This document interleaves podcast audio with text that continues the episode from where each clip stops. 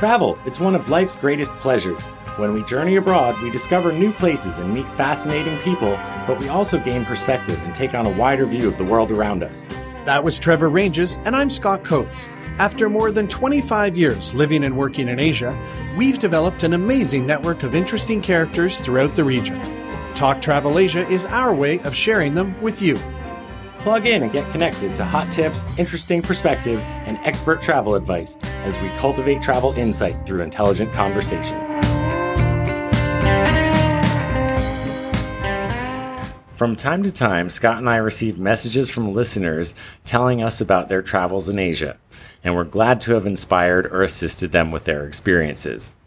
After receiving some messages from some recent listeners who traveled to the region recently, we asked them to come on the show and talk about their travels. So today we're going to share their experiences with you.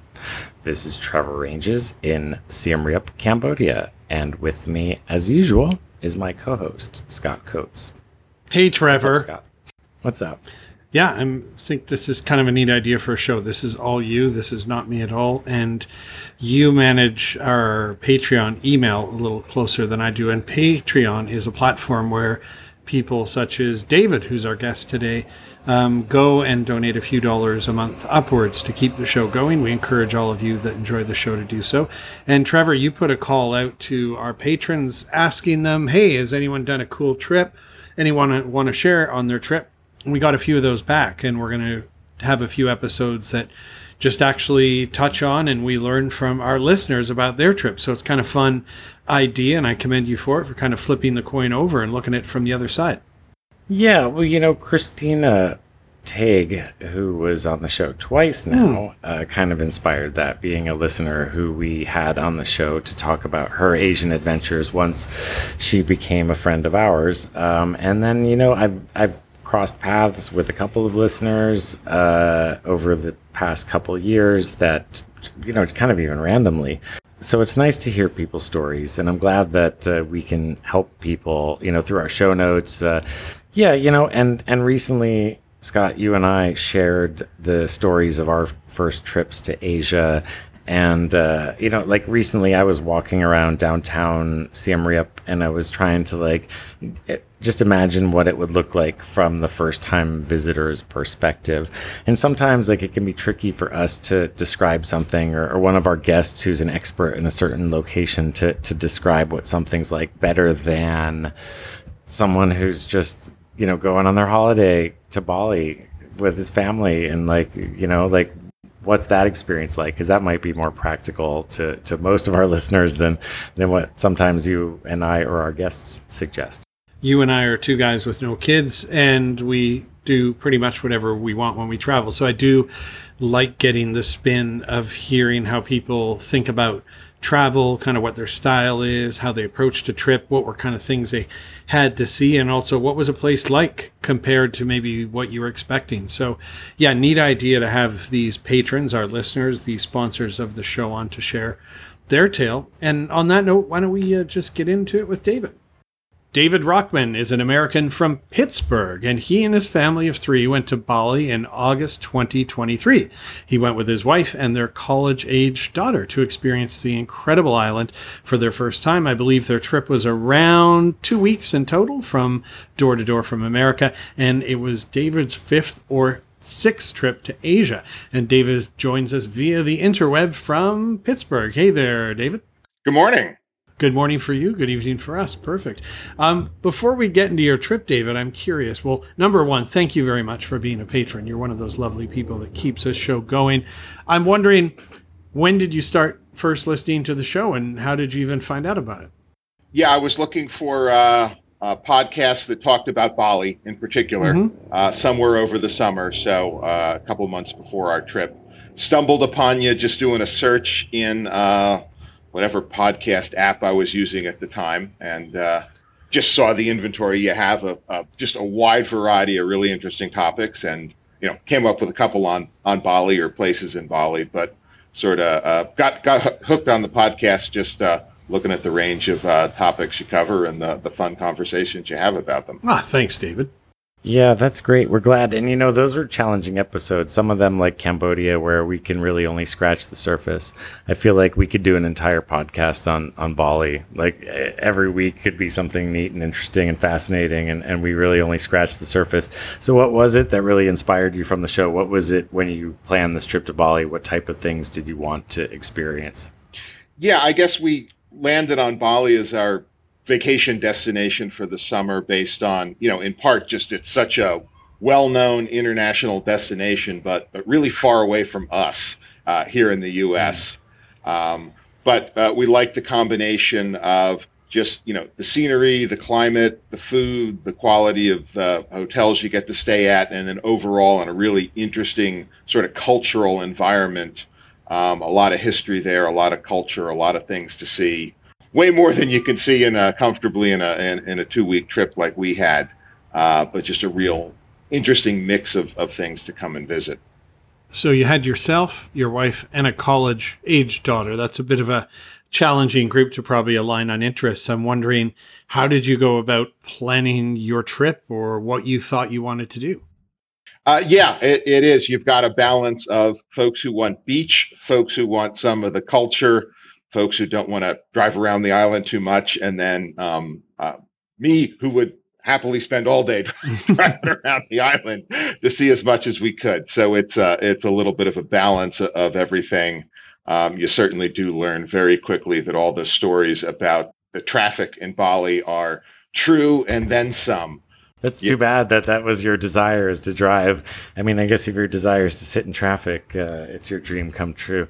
But how long how long was this trip for then? Because if you had enough time, I think the trick to Bali is really to spend a bit of time in in various dis- destinations rather than like trying to explore around like the may, way you may want to, but uh, to take some time to to hit up a few different places for a few days each. Yeah, we were uh, uh, from leaving the U.S. to coming back about right about two weeks. So we were in Bali for ten or eleven days, I think. Yeah, we actually did that to minimize sort of the driving around. We did a couple nights in Seminyak, uh, a couple nights in Ubud, and then a couple nights in Nusa Dua. So gave everybody a, a little bit of what they were looking for. And what kind of accommodations did you stay at? Do you have a certain style you like? I mean, what did you search out? Uh, yeah, we tend to, especially when we're abroad, um, find about the nicest hotel that we think fits our budget. So uh, yeah, we were staying at pretty nice hotels, and that was actually part of the attraction. You get uh, so much better service and quality of experience we find at, at hotels, uh, you know, nice luxury hotels in Asia than you do certainly back here in the U.S. So uh, it's really a fun part of the trip to stay at some really nice places. Nice work. I, I think almost in Bali, it's hard to decide which one to stay at because especially in those places you chose. I mean, Seminyak's a little tricky because it's so popular, but but Ubud has some cool little kind of funky places, and then and then Nusa Dua is just like nice beach resort type resorts. But I guess understanding that you're coming from Pittsburgh all the way to Asia, where you know, like just for ten days, um, Bali is a pretty easy place to like almost not miss. Sure. Yeah, it was. Uh, you, you, can stay there. You'll do something fun every day, um, as long as you're not too focused on trying to do everything, because Bali would take a couple months to uh, to see everything well. So, David, I'm always curious. You know, people have a picture of what a place is going to be before they go, and then of course you experience it. What was in your mind as the top things you thought you had to see and experience, and then what was reality versus expectations?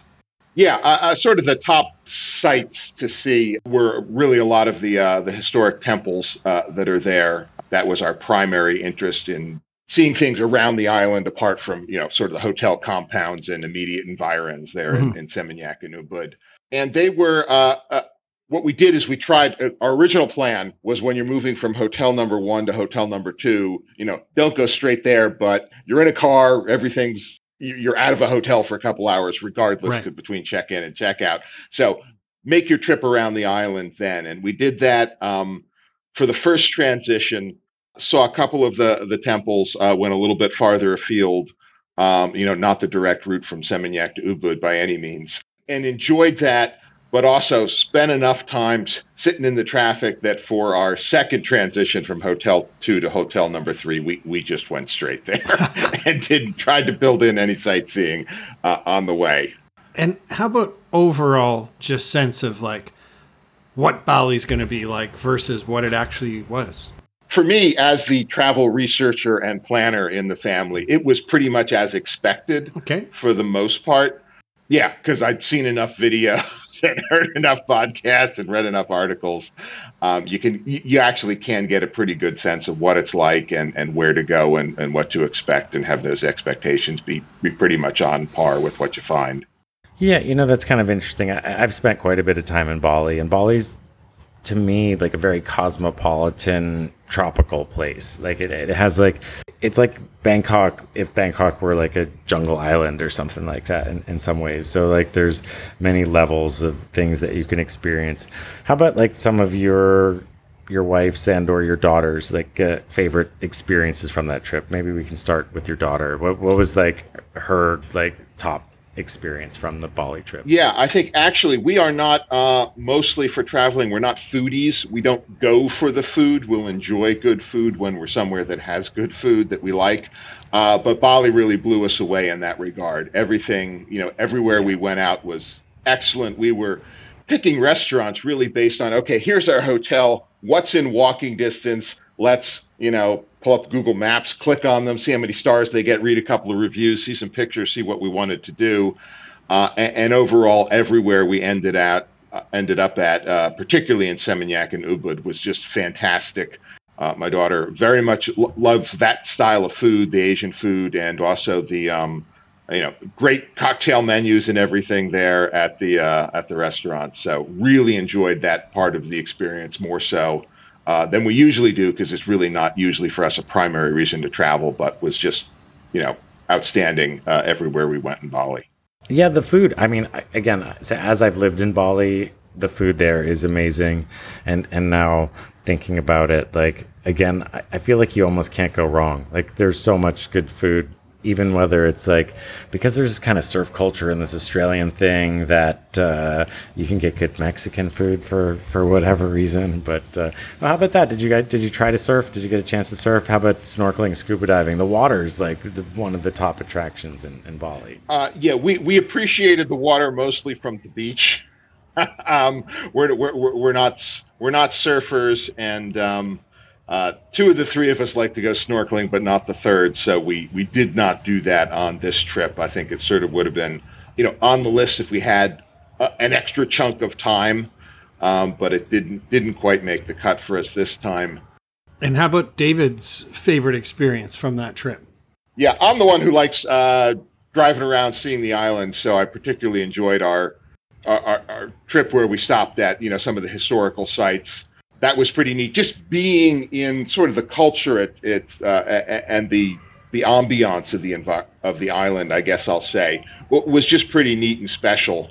You see just the sort of the, the cultural aspect, the village temples. It seems like sometimes when you're driving along, every other building is a temple of some kind. Uh, you know, all, all, all with all the great statues of Hindu mythology and everything, which was just Sorry for I was gonna say for our listeners to interrupt. Like maybe people don't know. Like the Bali traffic is so bad because these roads are really kind of small. There's not like big super highways. Like you're down in Nusa Dua, there is like a big new like bridge that like spans like it's massive that goes over the water, which is pretty awesome. And I'm sure you enjoy driving on that. But in like central Bali, these roads are tiny. And the reason there's traffic is because there's usually like a temple ceremony at some temple somewhere every day that like causes like hundreds of people to be carrying giant baskets of fruit on top of their heads that like blocks the road for like an hour. And you know, like Bali's fun to explore. So I, I do value that you wanted to get out there and experience that.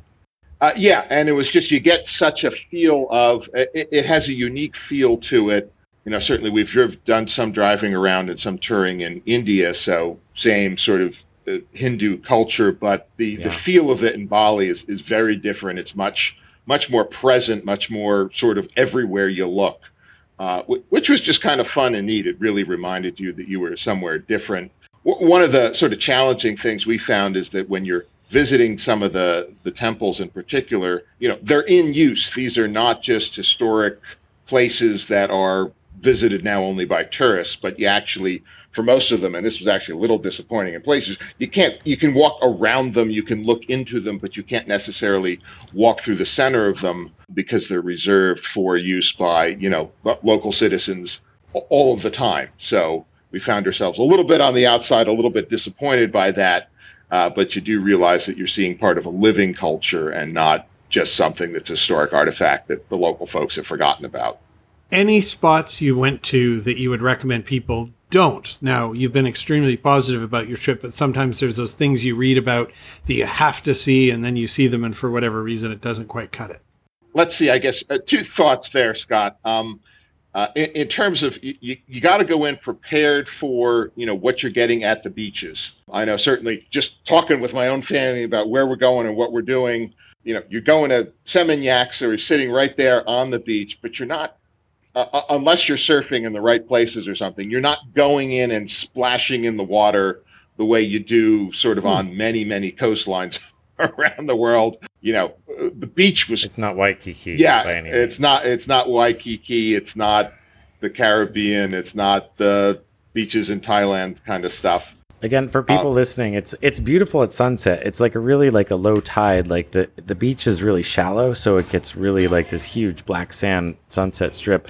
But but lots of the time, there's just giant walls of water that just come slamming down right on the shore, and it's it's not necessarily so safe to swim in, in that Seminyak Kuta popular area. Yeah, that, that's right. Certainly, there were red flags flying everywhere, and for the most part, you didn't see people in the water above their ankles. Even even if the wave activity seemed relatively light while we were there, uh, you know, it seemed like everybody was sort of behaving in terms of the warning flags. Mm. The beach was crowded.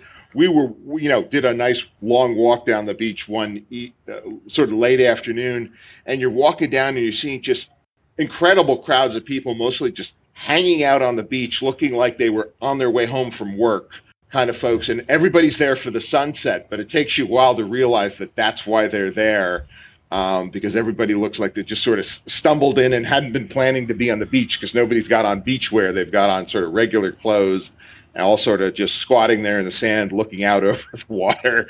Uh, and of course um, very beautiful sunset uh, and then everybody disappears. Yeah beach beaches you have to be forewarned about and I guess for the temples, realize that you're not going actually going inside them for the most part. So those are sort of the two two of the watchouts I'd have for for folks who might go in with uh, you know sort of expectations, but hmm. but the reality is slightly different. How about how about your next trip? Do you think you got a trip in Asia planned anytime in the near future, or if you were, what do you think you might want to do? Next trip we're actually going to south africa so we will not be in asia uh, for our next travels. Um, but when we get back uh, i think the one place we want to go that we have not been uh, is probably to you know northern thailand uh, chiang mai chiang rai area. We have been in thailand to, to bangkok primarily um, but have not been up in that northern area. So when i was uh, giving the family some choices for the next vacation that was on the list. Uh, it didn't make the cut this time, but hopefully, hopefully in the near future. No, I was just thinking. I remember in in the National Lampoon's Vacation when they got busted at Wally World, and uh, Clark asked the kids where they would want to go if they could go anywhere else in the world, and they said Hawaii. Anyway, joking aside, yeah, it's a sm- it's it's tough to visit everywhere. You can't, you know, like I wish we could all be on vacation all the time, but kudos for you for for getting out this way.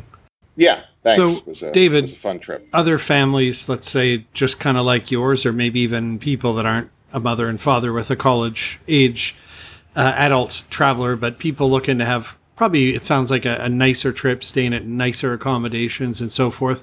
What planning advice would you give them? Any particular sites, or just any general advice in putting a trip like this together? Uh, yeah, I, would certainly say um, you, want to if you want to move around the island pick a couple of different hotels. Do not try to base everything out of a, a, singular hotel and just drive from there. Even if google maps is telling you it's only an hour it, it's more uh, and it's not a it's not a fun drive. So uh, we found that we got to you know be in different places see different things you know certainly walking around seminyak is very different than walking around ubud uh, we found in terms of just sort of the experience and uh, the shops that are available, the restaurants. Uh, restaurants are similar, but the, the, the shops and the the, the level of traffic and sort of the, safety from a walking around standpoint, uh, as well as what you're running into. So, uh, different things to see in different places. So, you know, pick a couple of bases to work out of. Uh, rather than trying to have a, a, singular one, and uh, also, you know, make sure you give yourself enough time to, to see the island. We're coming from a long way away and, and have to get back for work, so we didn't have more time available. But you wouldn't want to try it to do it any faster than than we did, or you're really you're traveling, but you're going to spend your bulk of your time traveling and not seeing and experiencing. So you want to and give yourself enough time there. One, one more there. If you were to just magically have another 10 or 11 days, where else in Bali would you go check out that you maybe didn't get time for this time? Yeah, I think we'd want to um, certainly go. Uh, we did not make it to one of the rice terraces, um, in part because uh, we, you could see some rice terraces. The, the, the farthest we went, we went up to um, let's see, uh, the Ulun Danu Beratan Temple, uh, which is uh, this nice one on in the mountains up on a lake, and you can see a lot of rice terraces on the drive there. So, um, you know, sort of felt that we'd seen that part of Bali uh, on the drive, so we didn't need to go to a rice terrace right. tourist attraction. But certainly, that's something we would do next. I, I think getting out to some more of the uh, the temples um, uh, we would do as well you know, just sort of uh, again moving around a little bit. We did go down to uh, the temple at Uluwatu for um, the fire mm. dance ceremony they had there. That was pretty neat. Would would certainly recommend that. That was a not too bad drive from from Nusa Dua, so that was a, a pretty pleasant thing. But that's a very scenic part of the island. Uh, we thought there with the cliffs. Um, wouldn't mind staying down there for a couple of days. Uh, so probably if we had a, a, another little base of operations uh, somewhere on the island um, uh, would have been down there just because of the the scenery and the uh, just the the visual Good stuff. of it. David, we hope that you could share some photos from your trip and we could put those up on our show notes on the website for others to perhaps get inspired by you. And we hope that uh, next time you come through our area, you can uh, say hello if we happen to be crossing paths. But, uh, you know, other listeners, please let us know if you're coming this way so we can uh, meet up for a beer or a sunset or uh, have you on the show sometime. Or a beer and a sunset. They go well together. Thanks so much, David, for making time. Sure. Thanks for having me. Appreciate the podcast. Look forward to uh, future episodes. Hey, Scott, that was nice to have David on the show. Um, in our introduction, we were talking about how, like, sometimes the perspective is important, and you and I have been to so many of these areas, and, and sometimes we take some experiences for granted. So it's nice to hear someone who was like, hey, you know, we're going on a 10 day family holiday. This is really realistically what most people's experience is going to be like. Yeah, and I thought it was neat to to hear like here's David and his wife taking their adult daughter, college age daughter on a trip and trying to make that all work. And I liked that he said, no, we, we picked nice hotels, like as much as our budget can bear. And, you know, this is a great part of the world. Like you spend a couple hundred dollars US here a night and you're going to get a place that would be, you know, six, seven hundred in America. So I like that David took that style with his wife and his daughter and they lived it up a bit and probably still didn't break the bank for him compared to if he had to go to New York City or, or something like that. So I like that they kind of took the style approach on the hotel. Yeah, you know, it's just sort of funny because the, the, the way he was talking about it was like, you know, that's your vacation, and and sometimes you forget that you know American people don't necessarily get to take as long vacations as say Australian people or French people or, or you know like some some countries get like months off each year it seems. Uh, so I think uh, depending on how much time you have like the, the budget's a factor like the the style of your travel is a factor. And and it was good that he knew enough to you know split up the break you know like go to three different places stay in different hotels in different regions. And and that's nice too because actually just staying in a different hotel is a fun different mm. experience. Like staying in hotels can be nice. And if you're staying in nice hotels why not stay in three nice hotels over 10 days than than two for five each or you know? Yeah, and he probably got that little nugget from you on one of the many Bali shows that uh, you've sort of inspired. So, listeners, if you haven't heard all those, make sure you go back.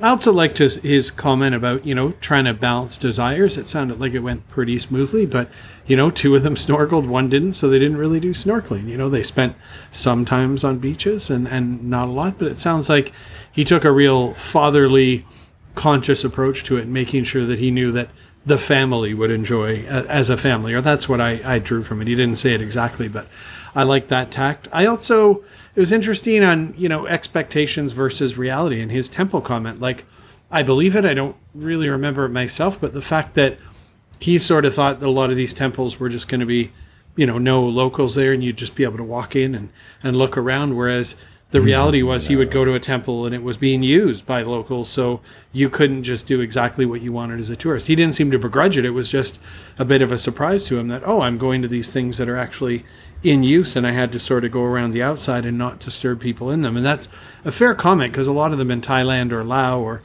Cambodia, etc., you go to, like you can, there's generally not a whole lot going on.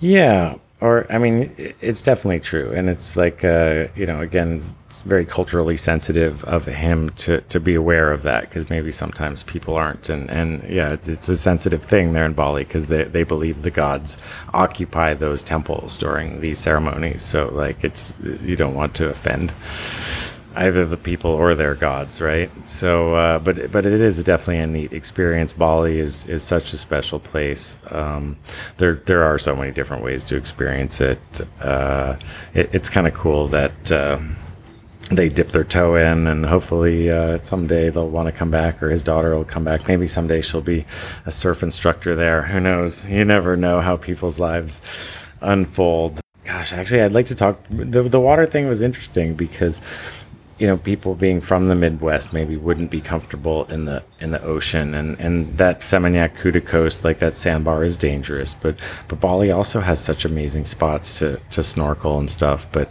you'd have to try and make that like a part of your your travels and I could see maybe why they wouldn't but it is one of the special things to do when you're Bali the, the underwater world is spectacular yeah, indeed. And I'm I'm glad you you got David to be a guest because he's not you or me. The kind of style of trip, like we mentioned, is definitely not entirely the kind of trip we do right now. And I thought he told the stories pretty well. So thank you, David, and other people who are patrons and they sponsor the show from as little as a couple dollars a month upwards. And not only could they maybe be on the show, but they actually get a special little bonus episode in between each of these regular episodes. Trevor and I record a short conversation Sometimes it's a video, but if you like the show, please help us keep it going. Become a patron, and you'll get that special bonus content. So nice work uh, wrangling up David, and uh, this was a fun one, Trevor. Yeah, thanks for being on the show, David, and thanks for joining me again tonight, Scott. And for everyone listening out there, um, let us know if you're coming to our part of the world uh, or suggest a friend who could be a guest on the show. Um, go visit talktravelasia.com and check out the show notes, uh, great maps, uh, photos, and videos. So, uh, we're going to ask David to share some of his images. Um, we got uh, 10 years of episodes uh, available Whew. there, so check them out. Thanks for joining us on Talk Travel Asia. We look forward to sharing with you again soon. Hey Scott, do you remember the time we walked on top of the wall at Angkor Thom in Cambodia?